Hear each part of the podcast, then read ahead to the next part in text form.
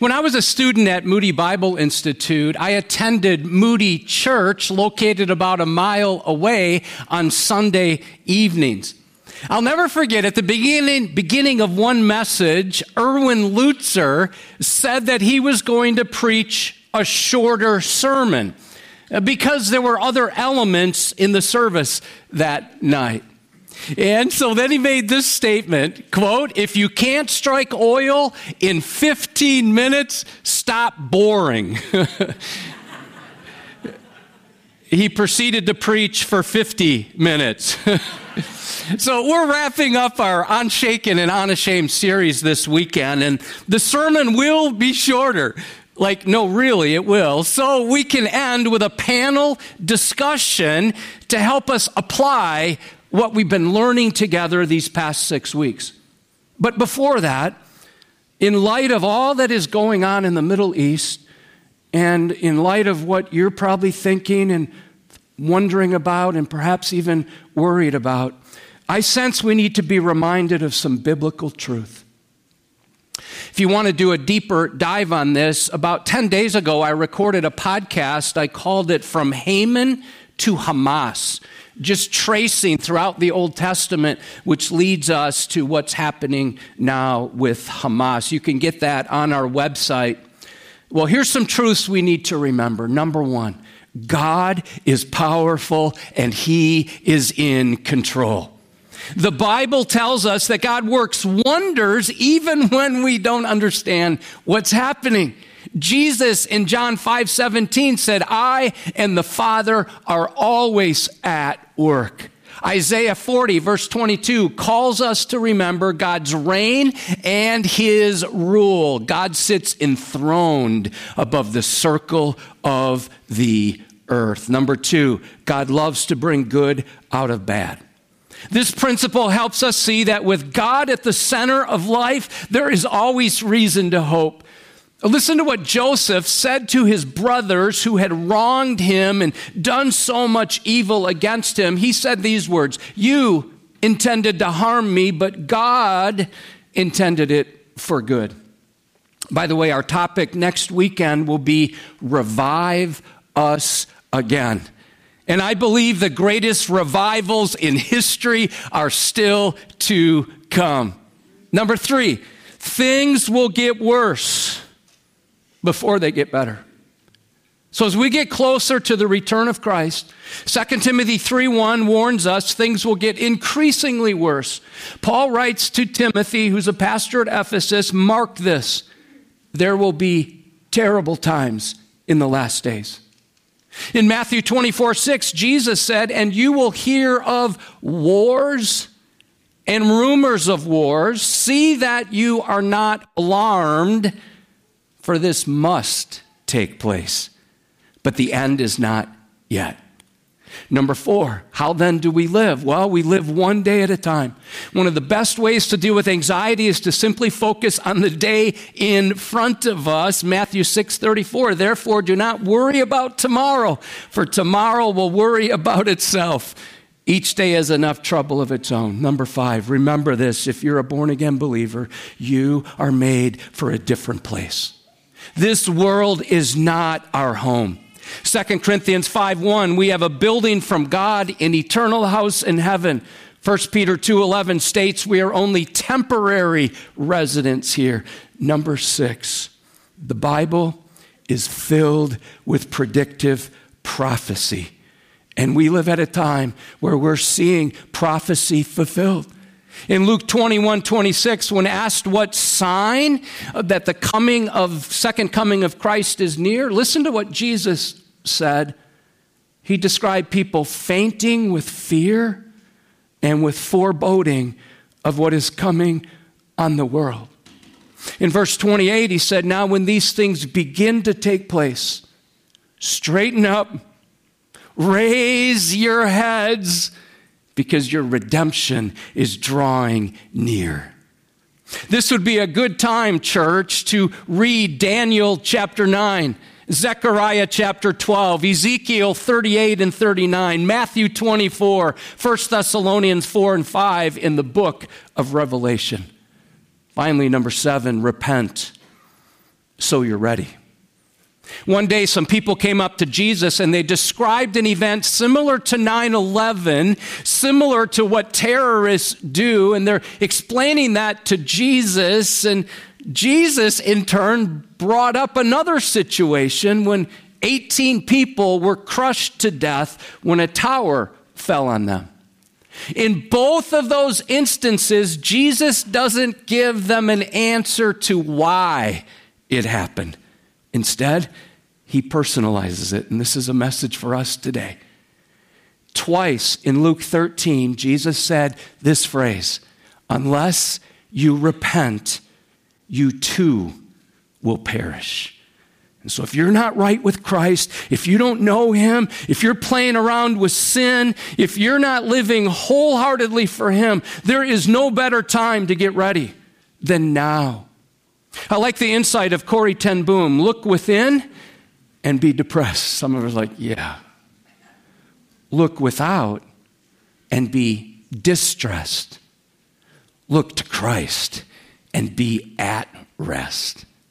Worry does not empty tomorrow of its sorrow, it empties today of its strength. Now, let's review what we've been learning together these past weeks. Week one, what you believe about God's Word will determine how you view the world around you. When we emphasized this or illustrated this by wearing different glasses. And so, what glasses you look through affects how you view the world around you. And if your worldview does not come from God's word, it will, by default, come from the world. Week two, we learned that the story of God is all about the glory of God and the unfolding of the gospel. Week three, make sure Jesus is preeminent in your life, not just prominent. Week four, since Jesus is truth, we must be ready at all times to tell others the truth about him. Two weeks ago, we tackled the topic of identity. Our world teaches that people can be whoever they identify themselves to be. The Word of God teaches you are who God says you are. And Pastor Kyle did a super job last weekend. If the Christian worldview is true, well, then it must be lived out to help create a more flourishing society. If you have your Bibles with you, uh, open up to Deuteronomy chapter 6. Feel free to use your mobile device. There are Bibles in front of you as well. Here's our main idea parents and grandparents are to pass along the faith that they possess. Let's set the scene.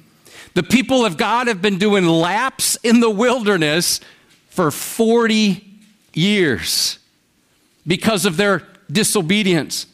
And when the generation that disobeyed died off, generation next is on the scene. It's interesting, Moses doesn't give them instructions on farming or shepherding or economics or construction or, or even on war plans. So here's God's people. They're about to enter a pagan land filled with over 40 different people groups, and yet his focus was on the family.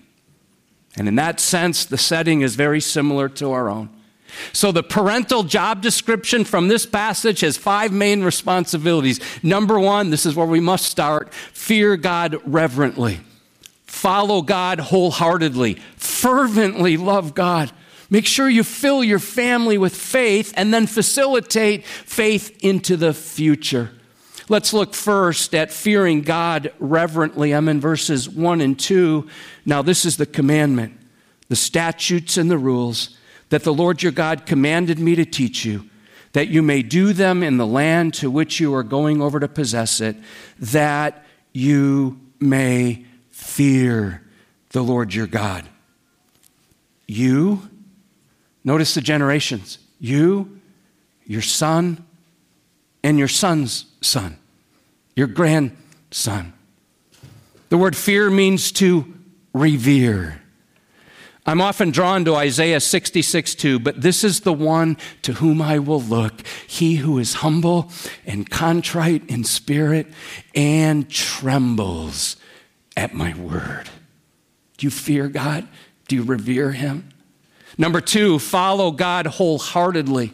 It's not enough to just learn about God's word. We're also called to live it out. Hear, therefore, O Israel, and be careful to do them that it may go well with you and that you may multiply greatly as the Lord your God of your fathers has promised you in a land flowing with milk and honey. So we're to be careful to obey by hearing God's word and heeding it. The word careful means to watch carefully, to be on guard. So it's not enough to just know information, it must lead to transformation. Number three, fervently love God. Oh, look at verse 4. And you see God's heart here. Hear, O Israel, the Lord our God, the Lord is one. This is the beginning of the Jewish Shema, which literally means hear, or we might translate it this way listen up. This is really important. It can also mean to listen intelligently and attentively to obey. So the Shema is a declaration of faith a pledge of allegiance to the Almighty. And it was recited when rising in the morning and when going to bed at night. It was the first prayer a Jewish child was taught to pray, and the last thing a Jew would pray prior to death. So, this verse defines the relationship God's people are to have with Him. God is the only God, and there is no other. He is totally unique. He's not some vague pantheistic force. So, surrounded by a world filled with other so called deities, that's the world we live in, the people of God must declare this truth the Lord is our God, the Lord alone. Notice He is our God. He's personal, He's relation, relational. Verse 5 continues with a challenge to love God with everything we've got. You shall love the Lord your God with all your heart, with all your soul, and with all your might. Jesus quoted from Deuteronomy 6. Verse 6 reminds us God's word is not just to be in our heads, but also in our hearts. These words I command you today shall be on your hearts. So, parents, grandparents, we're called to pass along the faith that we possess. Number four, fill your family with faith. We're given three ways to do that in verses seven through nine. First is to teach truth intentionally. We see this in the first part of verse seven. You shall teach them diligently to your children. To teach diligently means to sharpen uh, to teach incisively. It has the idea of going over and over a knife until it's razor sharp. It also means to use gentle pressure to leave a mark in the mind or memory. Oh, would you notice whose responsibility this is? Teach them diligently to your children. And so it's not first for the church to fulfill, no, it's for parents to faithfully do. The church is meant to supplement what is done in the home. Next, talk truth relationally. Verse 7, the last part, you shall talk of them when you sit in your house, when you walk by the way, when you lie down, and when you rise. In the normal rhythms of life. And would you observe this is more than just getting our kids up for church once a week? It certainly does include that. But the idea is we're to make an impression upon our children by talking about God when we're at home, when we're out and about, at bedtime, and in the morning. So, what was instinctive in Hebrew homes must become intentional in families today. Here's what it might look like in our world today. Think of meal times as a way to have formal discussion, to help establish values. And if your parents, families, if you're not in the regular practice of eating together with no TV on and no cell phones at the table, that would be a good application from this morning. We need that time together. How about drive time? Families today spend a lot of time in the car, informal dialogue. It helps to interpret life. At bedtime, opportunities to have intimate conversations, and morning times as they're trying to wake up. Give them encouragement and remind them of their purpose. We're to show our kids who God is, not just in those formal spiritual settings, but also in the casual classroom of everyday life, in the normal rhythm of life.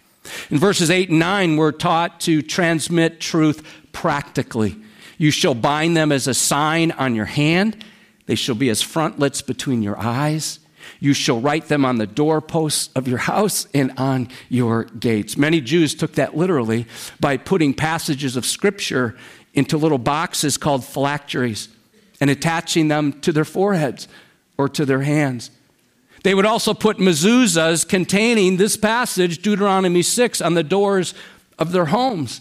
The idea is for God's word to be so central to your family's life that your kids think about God every time they turn around. We saw that in the video of the Cato family. Number five, facilitate future faithfulness. In verses 10 and 11, God looks ahead to the time when his people would finally be in the promised land.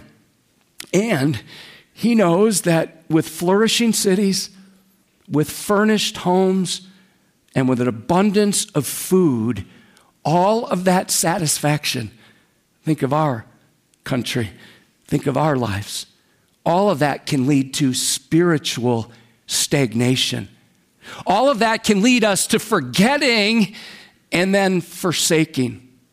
I'm in verse 12. God says, Then take care lest you forget the Lord who brought you out of the land of Egypt, out of the house of slavery.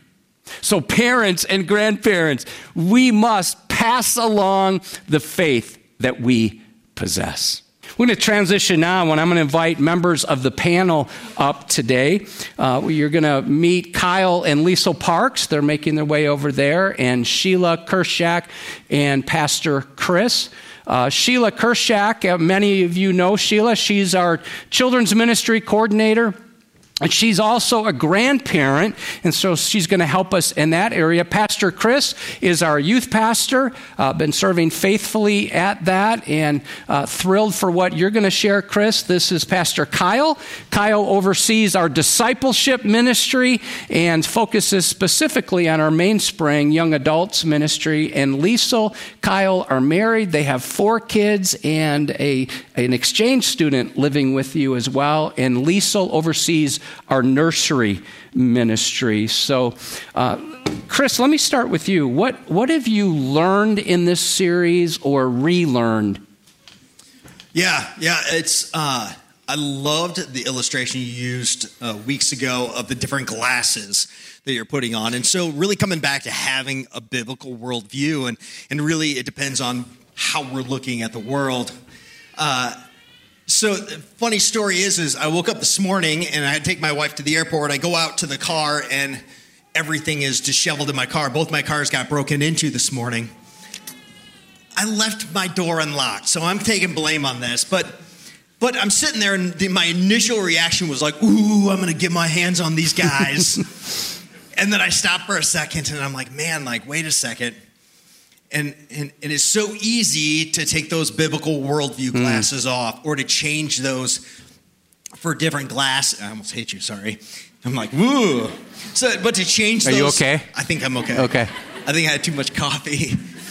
but to change those for different glasses and and so in that moment I, I just kind of took a breath and I, I, started thinking about the the kids that broke into my car and I'm like man like have they had people pouring into them? Have they been having people mm. like share biblical truth? Do they you know or they just conform to the world and what the world's telling them? And and really I'm gonna sound super spiritual but in a moment I just like I, I started to pray for them because I'm I was a little broken for them Hmm. Right? And, and the other thing is like, why would I expect anything different? We live in a broken world around broken people. And so why would I really expect hmm. anything different? But it was just this reminder that every morning I have to put those glasses back on. And that's one thing I, I, I tell my students is like I, I, wake up every morning and I kick my feet onto the floor and I have to preach the gospel to myself because mm. I've got to be reminded of what I believe. I have to be reminded of where truth is, and with that, I have to put on those glasses. Mm. Yeah. Very helpful. Very helpful. Liesl, what stood out to you in this series? Yeah, anytime we discuss apologetics, I am just floored by the fact that um, Christianity is a belief system based on a relationship, like you hit on this morning and last night, just that. Um, that God wants a relationship with his people. And what other belief system out there can claim that? Yeah. Really, you know, any other um, religion that, that, that God doesn't want a relationship with, with the people. Um, and then, in the same respect, our Bible is a love story and it's a redemption story that centers on the gospel. And if you think of a lot of other belief systems and their holy books, most of those are books of laws or rules. Hmm. And just the stark difference when you hmm. put uh, Christianity up against any other belief system. Hmm. Excellent. Kyle, how about you? Yeah, I think just being intentional with everything going on in the world and then talking through the series, I think it was very timely that we, we went through this. And so being intentional, uh, but also sharing truth with people with confidence and, and being bold with it. I think that's just so important. We need to be reminded of that, that people are searching for truth, they want to know truth. And, and deep down, even they don't admit that, deep down, that's what they need. And, uh, and so I've had some really cool conversations with friends and neighbors throughout the series as I've been leading in different groups throughout the week and talking about the same things on our podcast, this stuff's already on my mind and on my heart. And so then when I have conversations with people, it just comes out. Hmm. And, and, so that's been really helpful for me uh, to just be bold and confident uh, about that and just be intentional hmm. when I talk to people. Excellent. Uh, Sheila, how about for you? What stands out? So just the emphasis on the basics that we kind of got back to basics, like what what we believe, and to be reminded that God's word is truth and it's absolute truth mm. for all times, and to see it uh, taught and preached in context of what's going on in the world right now, and just see how applicable it is, and how up to date it is, and how it can change lives. And just the, the the people that I've talked to who've been believers for for years and years, just uh, now are more not ashamed of what they believe. Hmm. They know they've been reminded, and I feel that too. You've just been reminded of the truths of God's word, and it makes you excited to, to unashamedly share the hmm. truth. Excellent. Excellent. Uh, Liesl, let me go back to you. How do you flesh this out in, in your own role? You're a mom of four kids, you serve as the nursery coordinator, and I know you and Kyle give a lot of intentionality to that. But what are some specific ways God's been helping you? Yeah. So I would say that the first two to three years of a child's life are the most fundamental. Um, they're learning, their, their language is being formed, their identity is being formed. Um, their bonds with their caretaker is being formed, which really sets the trajectory for the rest of their life in the way that they form relationships with people.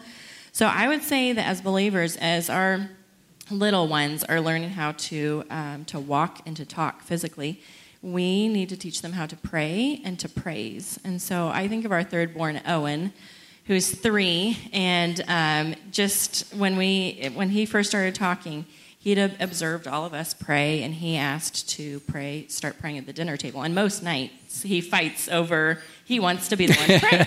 And, and so he's three, right? He's three, and yeah. he squeezes his little eyes shut, and he'll say, "Dear God, thank you for Jesus dying on the cross for our sins."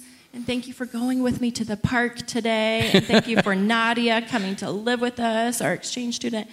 And so, just how much um, we realize we didn't teach him how to pray, but we remember in our house that a lot is caught rather than taught. Mm. Kind of the old adage that that's really true. Um, kids observe a lot more than we think they do. And then also praise. So we're teaching our kids to pray and to praise. And one day he was singing the B I B L E, and that's got a lot of, you know, hard words to it. And um, to remember all those lyrics. And I, he was with my mom, and I said, Did you teach him that song? Because I know they sing a lot of songs at church too, but I've never heard him sing every single word.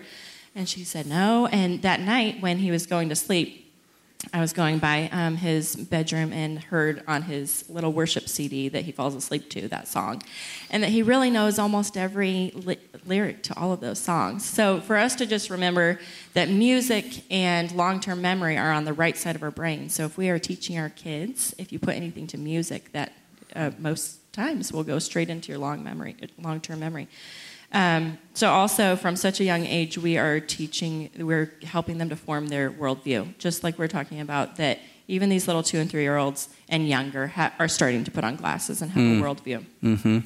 And then lastly, when we think about um, raising young kids and how important it is, um, just from even a young age, from the time that they're babies, think of the word dedication. We want to dedicate our children back to the Lord because they're not really ours. He's given them to us for a short period to steward their souls. And so to think about um, dedicating their whole lives to Him mm. in just the way um, that we live day to day. Um, but also, we, we do that symbolically at church too. And so we do have a child dedication coming up, and that is November 11th and 12th. If you're interested in that, you can sign up um, online or in, on the connection card. Mm-hmm.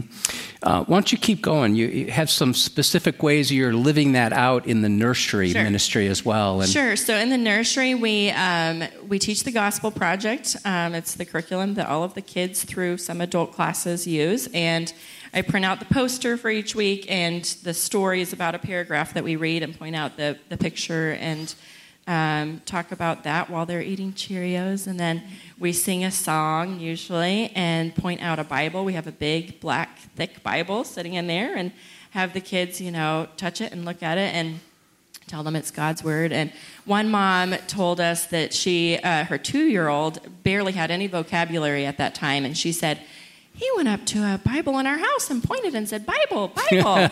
and so he, you know, he's remembering some of those things. So I think it's important for us to read, for them to see us reading our Bible at home. I know we have the Bible app, but all they see from a kid's perspective is us scrolling on our phone. So I think it's important to have uh, Bibles at home that they see as well. Um, there is a lot of chaos in the nursery. I'm what? Not, I'm not going to lie. There are spilled Cheerios. There are potty breaks. There are kids fighting over toys because kids are just little sinners in need of redemption. so sinners do, in need of the gospel. They yeah, need the gospel, and so we are really, you know, teaching them to love their neighbor in there and um, ha- watch how the volunteers interact with each other as well. Um, at home, Kyle and I try to read scripture and um, uh, read Bible stories to our kids every night um, and do some catechism, which is just question and answers, um, helping them flesh out the fundamentals of Christianity. And um, there's a free app, the New City Catechism, that's really helpful in going through those. And we do try to do that every night, but there are seasons to life. And when we're busier with, you know, special series at church, sometimes it's hard to fit those things in every night. But if you find that season being busier, try for most nights and don't beat yourself up if you don't get to it every single night. So we are all human. But help, help your kids to have that as an expectation in their life, that it's a habit, so mm. they're expecting mm-hmm. To go to bed with the So when you don't do it, it's unusual. Yes, yeah. exactly. So there, it's a rhythm of our life. Um, and then scripture memory, I would give huge props to Awana because our kids learn most of their scripture memory, I would say. They do some scripture memory at their Christian school. But for the most part, we don't try to reinvent the wheel. We partner. Awana is, and the church is partnering with parents, like you've mentioned. And so we're going to help our kids learn those verses for Awana mm. and really major on those at home. Um, and then lastly, just talking about a few more daily rhythms. You know, we don't always have time to sit down and have these deep conversations with our kids, but like you're saying in the car, you know, we have these ongoing conversations um, from a biblical perspective. But one good idea from a book called Habits of the Household, the, uh, we had a mom study this summer, and the author of that book says, you know, it's hard to even remember sometimes to pray for our kids. You would think it would be easy. You would think that would be a top on our priority list. But it's hard to, to even fit, fit that in. And so he said, think of their bedroom door, and anytime you pass your kid's bedroom door, to stop and pray for mm. 30 seconds. That visual reminder. Images help us remember things. Or if you are a grandparent, seeing your calendar on the wall or whatever it is, to stop and pray for your grandkids in that way. Mm. Um, And then, even in the car, if we hear an ambulance or a fire truck, we've made it a habit to stop and pray for the people who are hurt. And so sometimes I don't even notice those si- those sirens anymore, and the kids will say, "We've got to stop and pray for the people who are hurt." Nice. And so just getting those them into those habits, and then lastly, I would say talking through shows that they watch or movies that they watch, books that they read, so that they're not just ingesting things without us helping them to look at them from a biblical Do some critical thinking. Yeah. Yes. And we are exhausted at the end of the day, I'm not going to lie. But, you know, everybody's exhausted at the end of the day, right? So we might as well be exhausted trying to do the right things. So, Did you guys hear that? I mean, like all of us are tired, right? But better to be tired for doing that which lasts, right? As you pour into your kids. Um, some time ago, somebody came to church. It was a, a new person and came in and said, "Where's the babysitting?" And, and I smiled and I said, Oh, there's a lot more than that that goes on in the nursery. And we just heard that. It's, it's a lot more uh, than that. Uh, Chris, you and Jamie are investing in students, in teenagers. Um, in, in what ways or how have you found truth resonating in teenagers' lives today? Or, or what does resonate in their lives? Yeah, yeah. Well, first of all, I want to thank Liesl um, that music or singing helps put things in long term memory. Brian said he was going to sing his sermon next week. It'll be really good, right? You know, yeah, it'll be very short. Uh, yeah, yeah. So, in terms of students, I think one of the biggest things that they're really wrestling with is identity.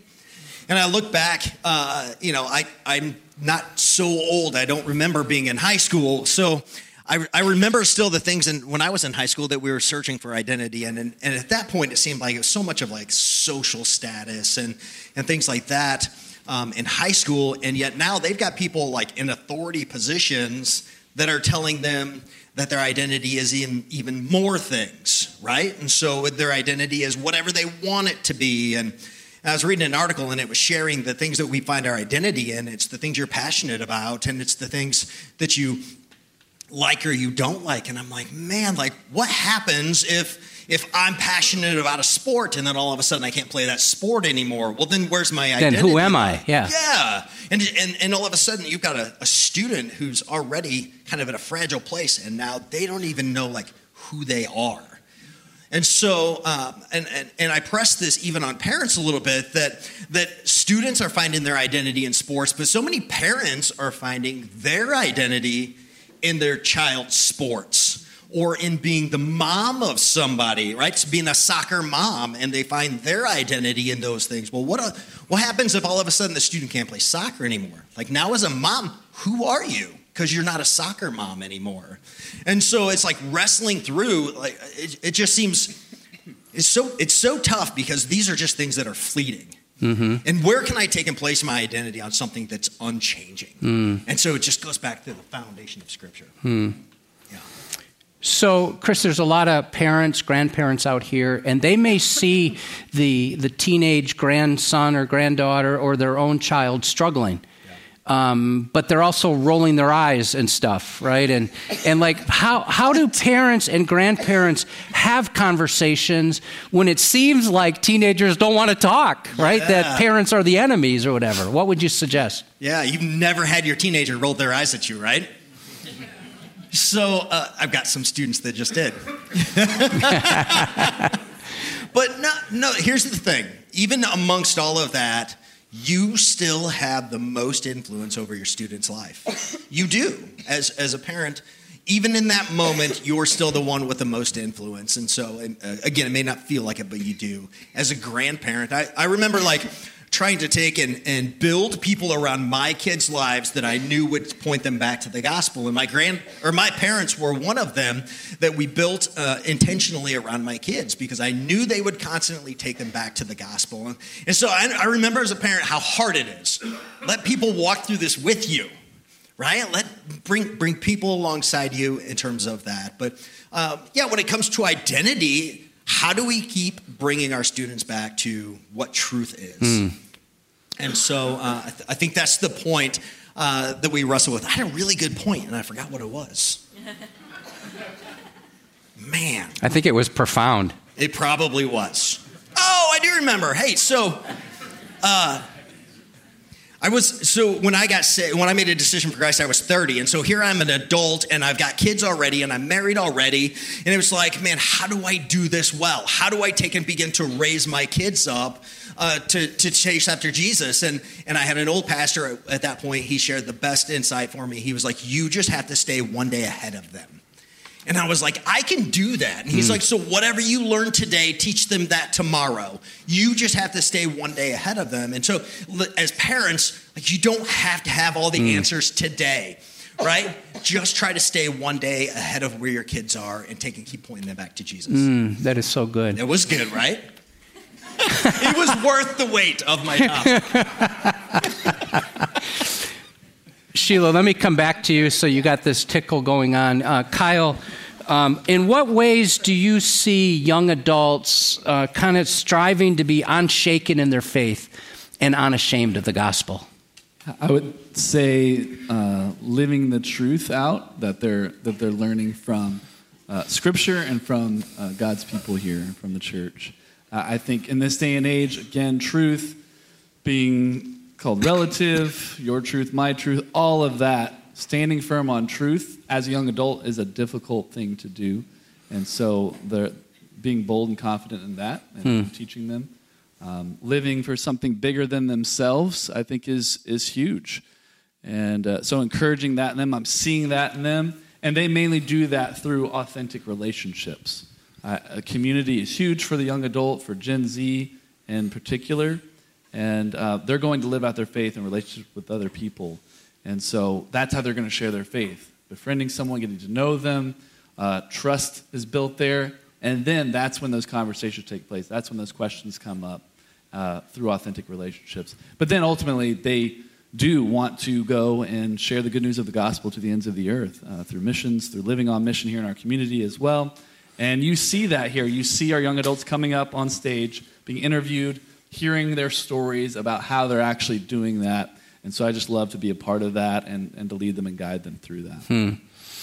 Uh, when you think of young adults, what, what would be like two struggle areas?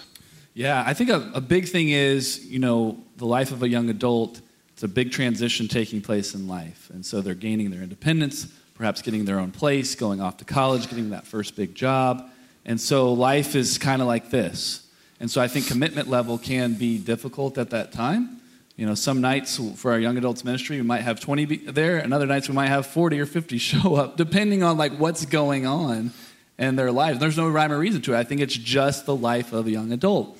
And so uh, helping them through that, you know, commit to be here, to be involved, to make sure you have your community, and then uh, as well identity. Identity is huge. So many cultural messages out there telling them they should be whoever they feel like they are or who they want to be in that day or situation, uh, but realizing um, they are made in the image of God. We all are, but then as believers, they are children of God as well, reminding them of that, mm-hmm. that that is who they truly mm-hmm. are, that is their identity. Keeps going back to reinforcing truth. What does the Bible say? And, and, Sheila, that's important in children's ministry as well. Uh, do you want to kind of flesh that out? I know you work really hard at synchronizing children's ministry with what can and should be happening in the home. Right. And, and it's been uh, a real pleasure and a joy to be teaching along the same lines as what's been going on up here. I think that that is great to foster communication with family. And I was going to show that I have cooler glasses. Cooler glasses than yours. Those are much cooler than the glasses I have. Yeah. So we we we walked them through the same. And you're more courageous than I am too. we walked them through the same thing that you view the world through different glasses. So what we want to view it the world through God's word, and. Um, We've talked about the, you know, the, the, the change in truth, how that uh, truth has become a relative thing. Truth has become whatever you want it to be. Truth has become whatever you make it. And, and the kids are getting that message as well. And so to be able to teach clearly that this is God's word, it is truth. We call it truth with a big T okay and uh, just letting them know that there is solid there we go thank you anita there is solid uh, there's a solid truth a, a, reality that they can build their life on that they don't have to be making these decisions of what, what is truth, what is not truth, because God's already done that for us. And so that's just been um, a great joy to teach.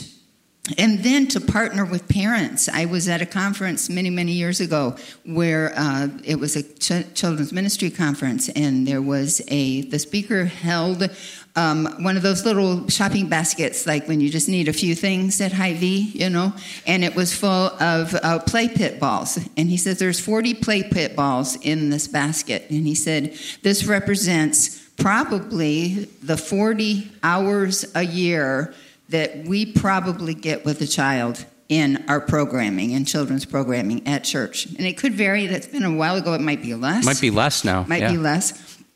And so then the curtains opened, and a whole team of people came out with shopping carts full of play pit balls. And his point was these are the number of hours that parents have with their kids. So we need to be equipping parents. We need to be partnering with mm. parents so they can disciple their kids. And just like Liesl said, Awana is a big component of that. That is one of our main discipleship tools here at Edgewood. And there, if you're not familiar with it, it is training kids to know and love and serve Christ.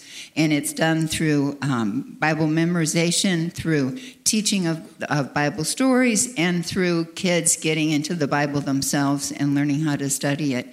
And so, as parents, and it's built into it that parents come alongside their kids and help them with the verses and help them with their their uh, uh, application stu- uh, questions and all of that. So that is a, a, a big piece. And then also since we started the Gospel Project, which is our um, curriculum that we use on weekends, and it starts in the nursery, goes all the way up through an adult class. It's doing that same study, and it's called the Gospel Project because it's showing that the, the Bible is God's story. It is all about the gospel, and every story that you read there is, you know, Jesus is there and the gospel is there. And so teaching them that. So every Monday, an email goes out from the church office to all parents. It's entitled What Your Child Learned This Weekend. Hmm. And that's full of questions and activities and uh, things that parents can do to continue the yep, discipleship so uh, process. And if you're a parent and you don't get that email,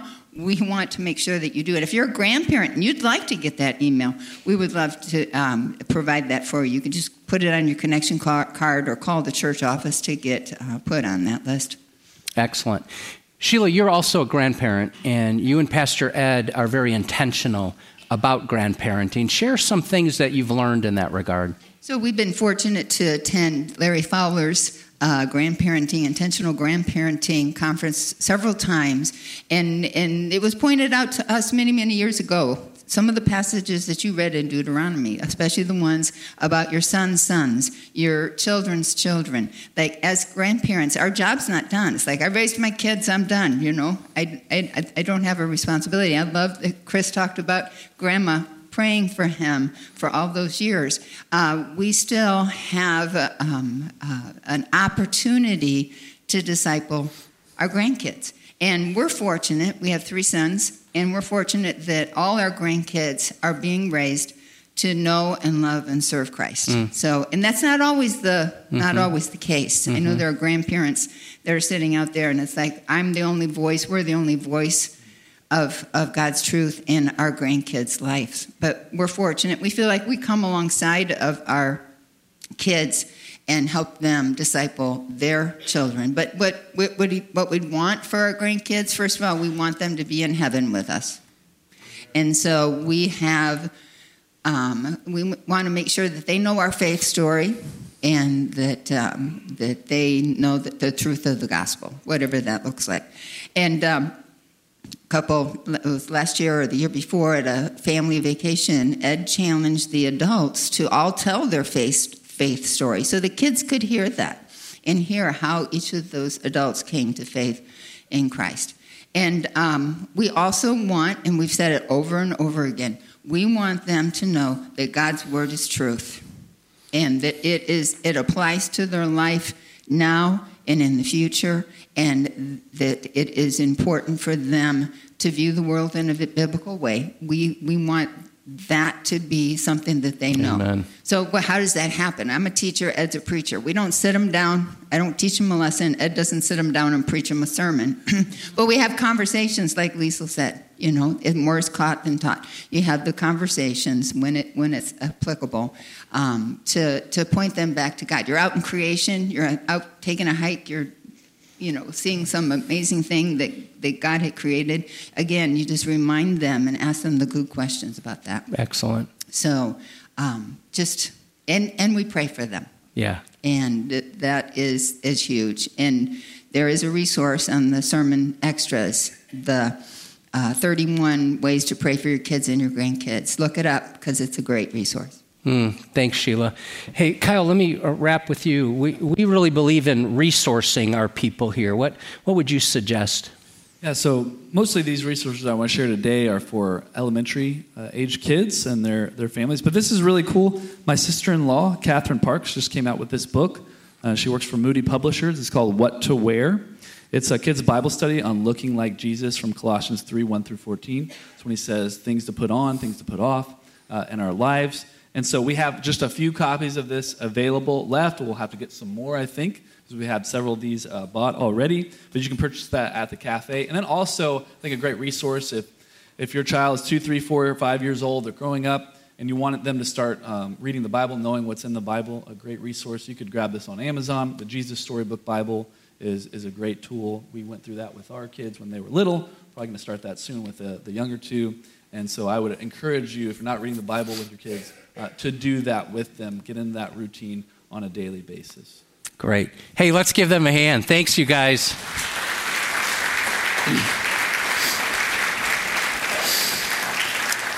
I invite you to pray with me. God, we've heard a lot today, and Lord, um, these things are just ideas. Unless Holy Spirit, you take them and apply them to our lives um, until we rearrange our schedules and live differently and uh, see you, Jesus, as preeminent in our lives, that we would be fully and completely surrendered to you as an act of our worship uh, for all that you've done for us. So, Lord, take us in our brokenness and in our imperfections. And, Lord, would you work within us that we might be more intentional in living out what you've called us to live and what you've called us to pass on to others so that they learn it as well. And God, we focus today on revering you, and we want to do that. I'm also reminded that you invite us, Jesus, to call you friend, that you are near and you're close. You walk with us and you are with us in our lives. And we pray in Jesus' name. Amen.